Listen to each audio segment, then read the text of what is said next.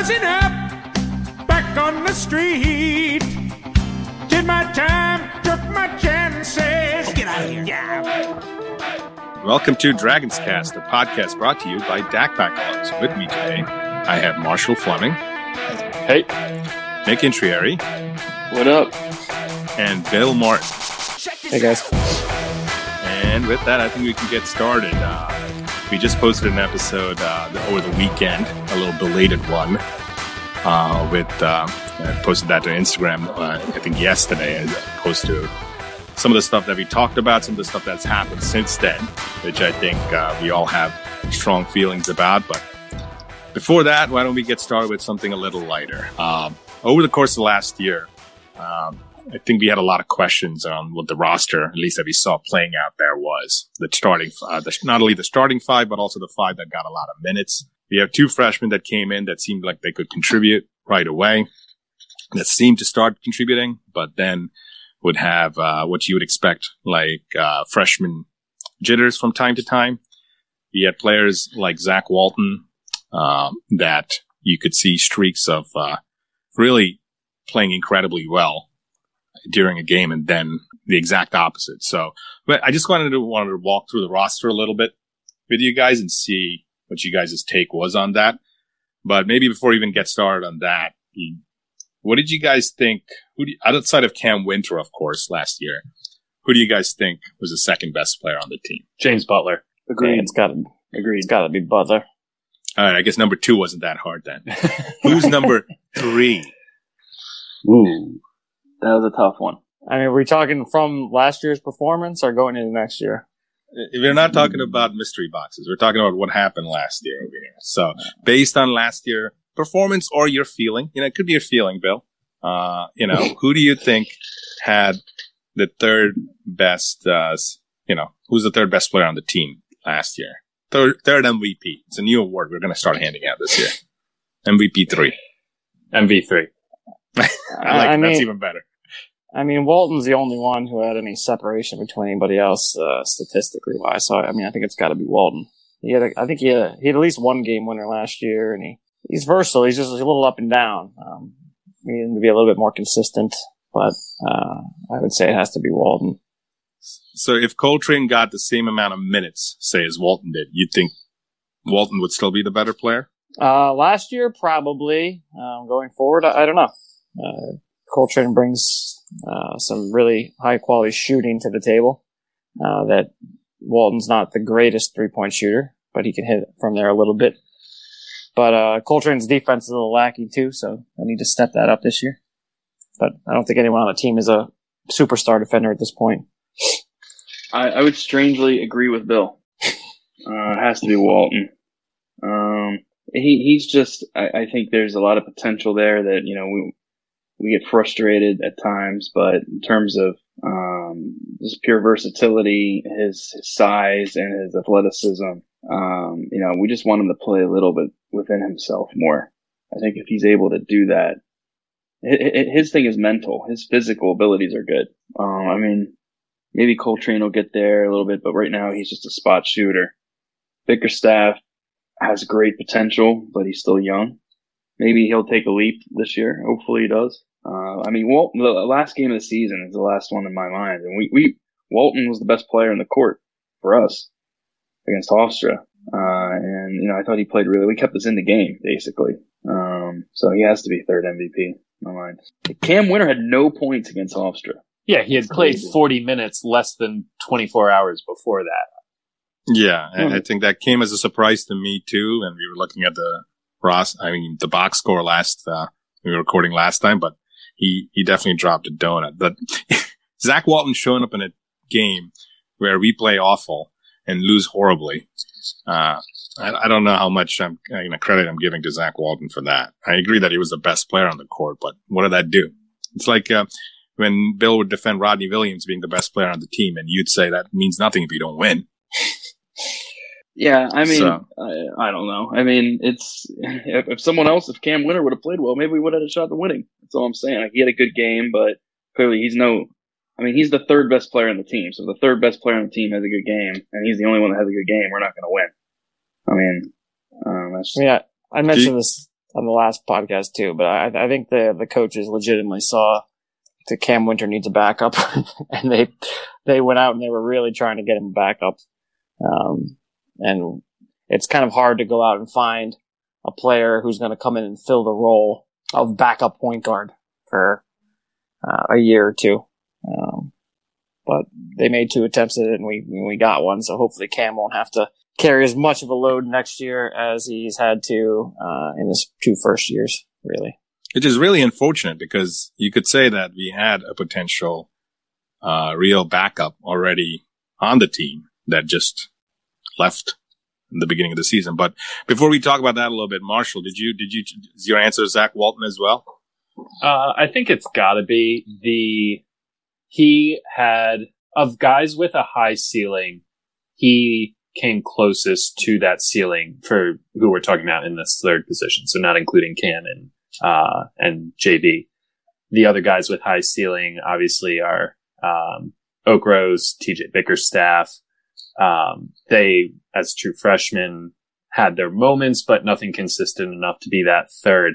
But I'll say I, am sticking with Zach as third, but I'll say Juric really stepped up. Obviously, his ceiling is not nearly as high as any of those other three guys, but what I saw from him, and I, I forget if we've talked about this before on the podcast, but I know uh, we've talked about it kind of uh, in general. Is he kind of reminds me of a TJ McConnell type for the Sixers, uh, especially during their uh, early process years, where obviously they were still putting things together a bit, but just the energy and like the work ethic and the hustle that he put in.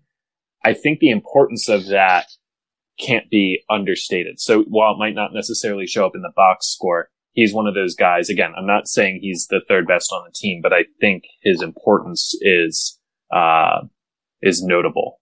I mean, I, I would agree with that, Marshall. I, I like your coming off the bench. Um, and the only thing that I think is a little disappointing for me with him, and I, I didn't really have high expectations with him coming in, he's probably already exceeded that, but is that he can't play a little backup point guard to Cam. Um, he's just not, I don't know, good enough of a ball handler to do that. Um, so it kind of limits his, I don't know, it limits his minutes some just because he can't back up there and he's a little undersized to be playing two. So, um, I mean, he, he's a good bench guy. He gives you good energy, gives you good, good defense. Uh, looking forward to seeing if he can make a little bit of a jump this year. But I think you're right. He doesn't have as much potential as some of the other guys on the team, but still a valuable piece. He's great. If he's playing more than 20 minutes a game, we're not a good team. Or we're so good that we've ended the game with 20 minutes left. Or, or that. He's a good role player. He should not be playing more than 20 minutes a game, or we're not a good team. Yeah, I would agree. I, I think that 10 minute max, or give or, give or take a minute or two, uh, on either side of 10 minutes would be about right for him given the situation and the matchups. Yeah, I think I think I think you're right there, Mark. It could depend on matchups. If you have a like an undersized guard, really, who's like just giving our taller, some of our taller guards a, a handful, and you want to throw him in there and try to neutralize it a little bit, and he's effective, then maybe you can leave him out there a little bit longer. But um, probably he'd have to play alongside Cam. Yeah, I think I, I got to go with Zach too, but I, I Matei is definitely a close because of a defensive performance in some of the games. I, I got got to give that guy some props. But going into this year, do you guys think you guys would be happy? I know if I'd be happy if Cameron Wynter was still our number one player, um, assuming he even gets better in this third year. But would you guys be happy if Butler was your second best player this year? I mean, I'm I'm okay with it. I mean, Butler's. I, I don't really know how Butler takes much of a leap from where he was already. Um, I mean, he's averaging a double double. I, I would, wouldn't expect anything less next year. I don't, I don't know if his point total will jump off the page or jump up a level. I mean, but um, I, would be okay with it. I, I, wouldn't mind if one of the other guys takes a huge leap, such as Bickerstaff, but um, not sure if that's going to happen yet to the point where they're going to be better than Butler. Yeah. Do you think it's realistic? Like, I mean, I think with Butler, we know what his ceiling is, right? To your point. So based on the ceiling that we've seen already, you'd be still fine with him being the second best player. I guess what you said, right, Bill? Yeah, no, I mean he, he's a good enough player. I mean he gets all your rebounds. He's, he's, he's scoring at a high rate. I mean I think you can put enough guys you know around him that uh, might not score as many points as him, but as a in tandem, we could still put together a really good squad with him being this, like the second leading scorer on the team. It'd be great if someone could take a jump above him. I, I mean, I think I know what Leon's getting at here. I mean, I but, Butler to me is he is a great garbage man, but you know he he shouldn't be relied on. When you think about a true number two, you want like you know your Scottie Pippen type number two that can really like create his own shot, has his own like but, Butler doesn't really have many post moves. He kind of if he's open, he can hit a jumper and he can get a rebound putback, and that shouldn't be your second leading source of points. I think that's what you're getting at, maybe. Uh, you want a true number two that can also create, that can also score, that also has dev- some sort of devastating move or uh, trademark move that they can they can score for you when your number one's off or needs a break or needs to pass it off. I think and for us yeah, to be a no, good team, absolutely. I, I want Bickerstaff to be the number two. I'll be honest with you. I want Bickerstaff to make a leap in his sophomore year, to not get even more rebounds, but also be a huge scoring threat in the paint. Uh, and, and outside. So I think I, I, for me, James Butler is great. I, I'd take him as a third best player. For second best, I need either someone of the incoming freshmen or I think out of the players that we have right now. Uh, I, I think Zach Walton, you can all say has a lot of potential, but considering this is going to, uh, probably be his last year, uh, coming up, if I'm correct. And what we've seen so far of him, I can't picture him making the leap from the third best player to the second best player. I'd like to be wrong, but I think Bickerstaff, I think for me at least, seems like an ideal candidate to jump into that position. Now, it might be very optimistic.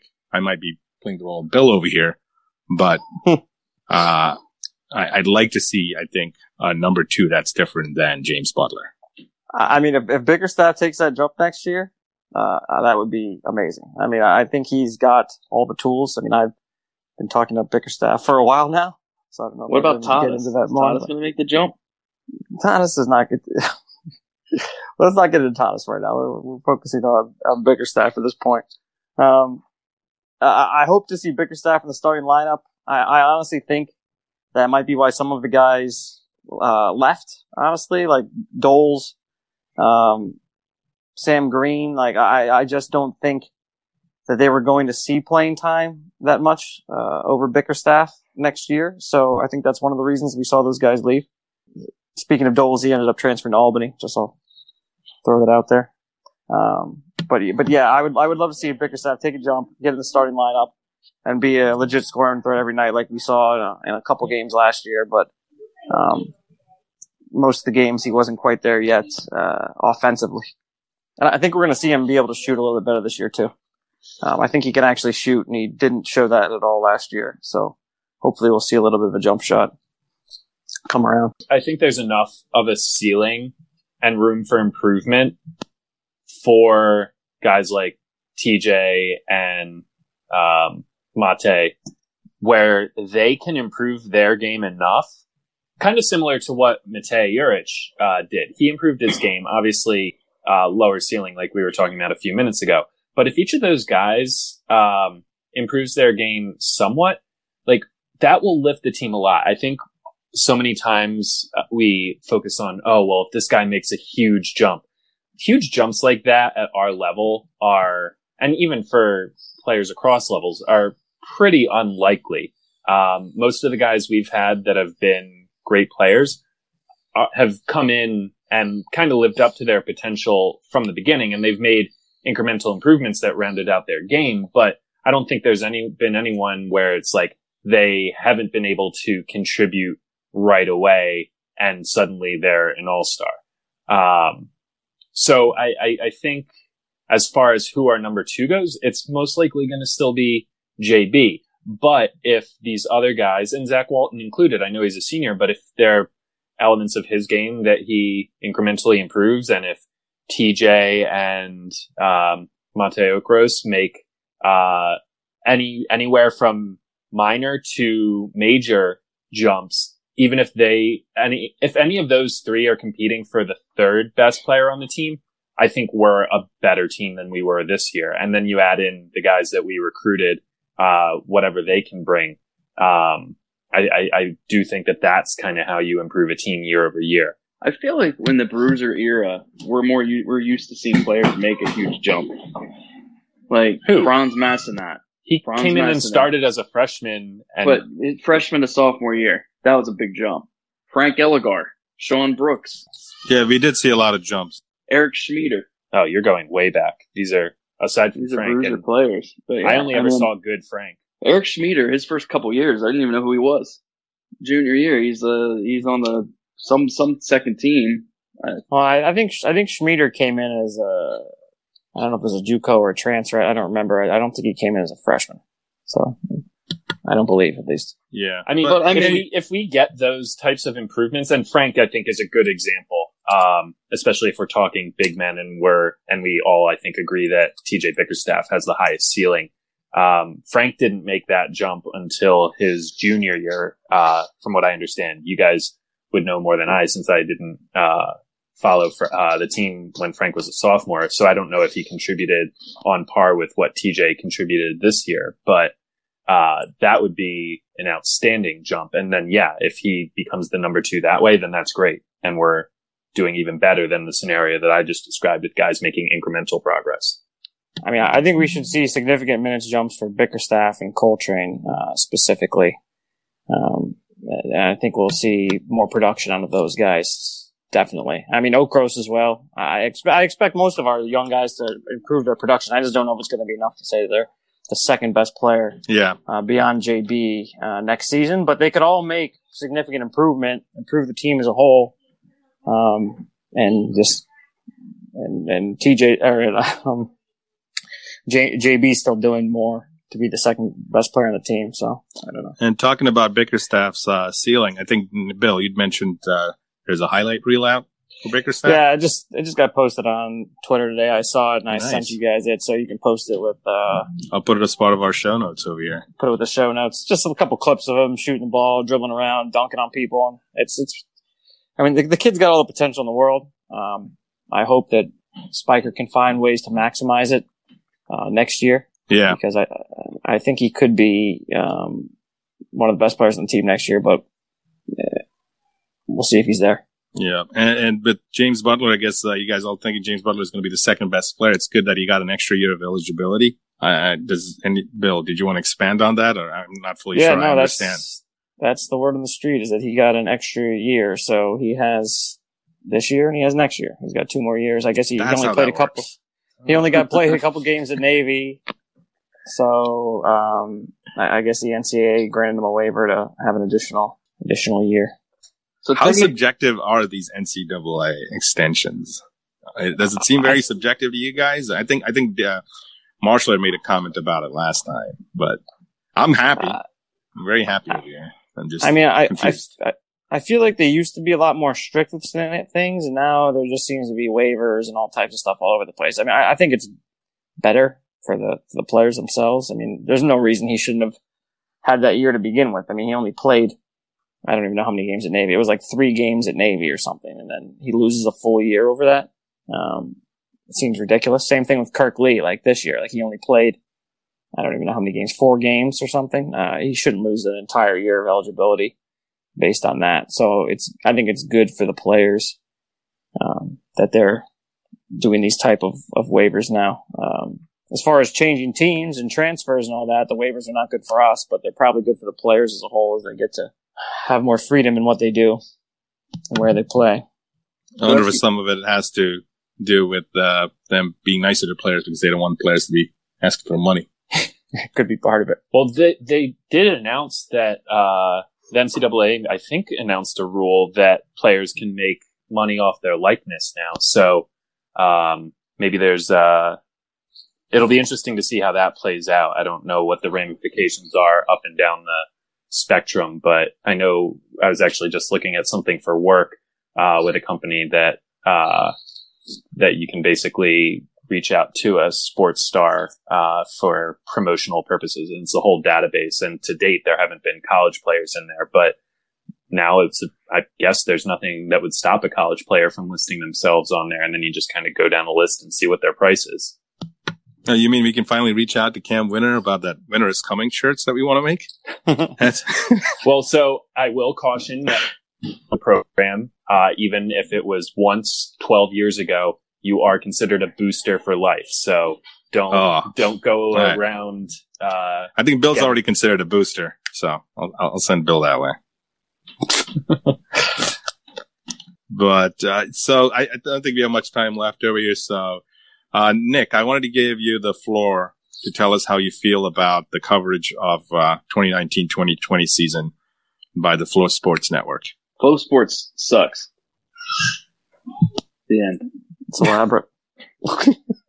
No, I was just I was just wondering.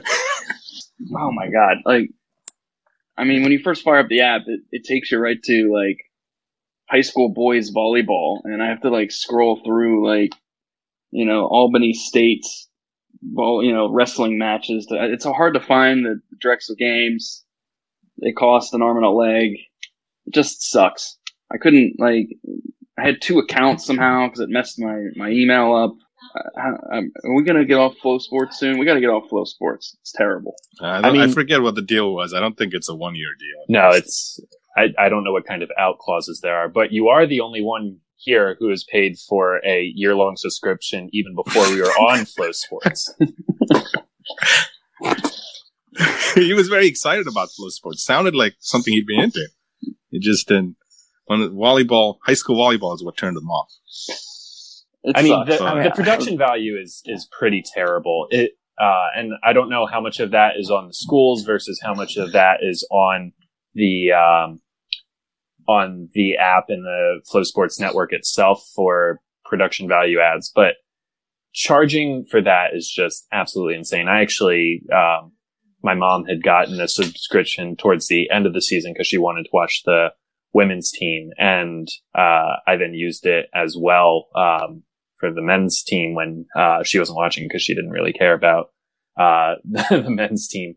Um, but the I watched like some of them were unwatchable. I want to say it was uh, I forget if it was the men or women, but at Towson, and it was it was beyond pixelated. Um, it was just the fact that anyone would have the gall to charge for that is beyond belief. Here's their entire business model. I can tell you right now. I, I know what it is. I can go behind the curtain. They sell high price, terrible production quality to parents of of college kids who wouldn't otherwise they would not be able to see their games. Like you know, uh, you know, Texas A&M women's backstroke swimming championships. You know, whoever you know, they're the the mothers and fathers of those people can, can watch their kid, and they charge them thirty five dollars a month.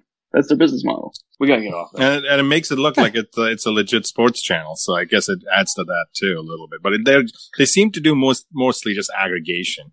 I don't think they're actually making any of the feeds or uh, anything better, really. But Yeah, but I do think that there's a degree to which they have to, and I don't know the technical side of it, but what gets those streams to the people?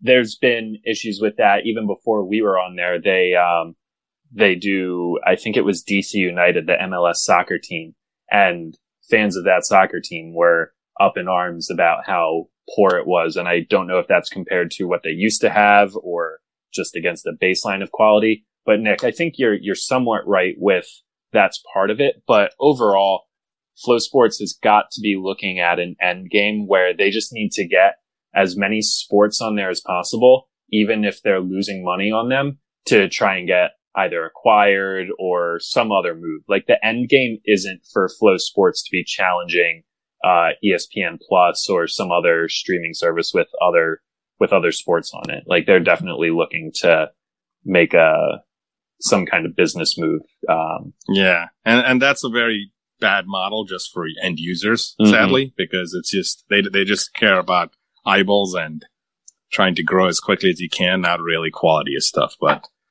uh, I think I need to wrap up over here, guys. But uh, I did want to mention a couple of things as follow up to some of the stuff that we posted on.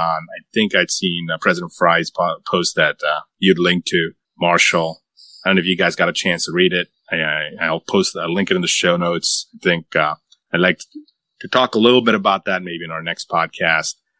And uh, if you haven't gotten a chance, I think I sent this to you guys to see uh, Chappelle's Netflix take on the recent events. Thought it was pretty, pretty intense. and pretty, pretty poignant. So I recommend that. And uh, we're still working on some stuff. Uh, I think there's definitely things we can do. Uh, and there's a link uh, also in our profile on Instagram, and I'll link it again in our show notes on how everyone everyone can do stuff in the interim as we figure out how we can change the issues around police brutality and systemic racism in this country. So, anything you guys want to add to that before we wrap up? Black Lives Matter. Yeah, double that. BLM.